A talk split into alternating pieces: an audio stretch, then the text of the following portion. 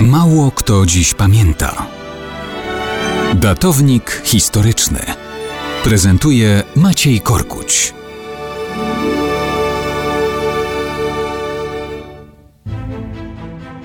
Mało kto dziś pamięta, że marzec 1868 roku nie był najszczęśliwszym miesiącem dla syna brytyjskiej królowej Wiktorii, Alfreda.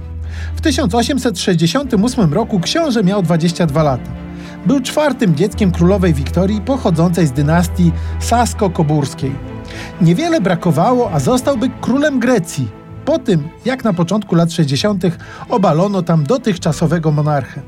Ale tronu w Atenach nie objął. Kontynuował karierę w marynarce brytyjskiej, przyjmował nowe tytuły księcia Edynburga, hrabiego Kentu i Ulsteru. Spełniał marzenia. Jednym z nich była podróż dookoła świata.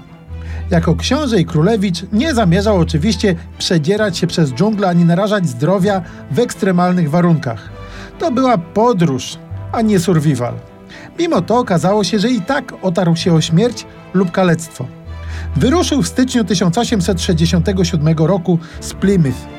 Po 10 miesiącach jego statek Galatea przybywa do Australii. W marcu 1868 bierze udział w publicznym pikniku w otoczeniu tłumów australijskich poddanych.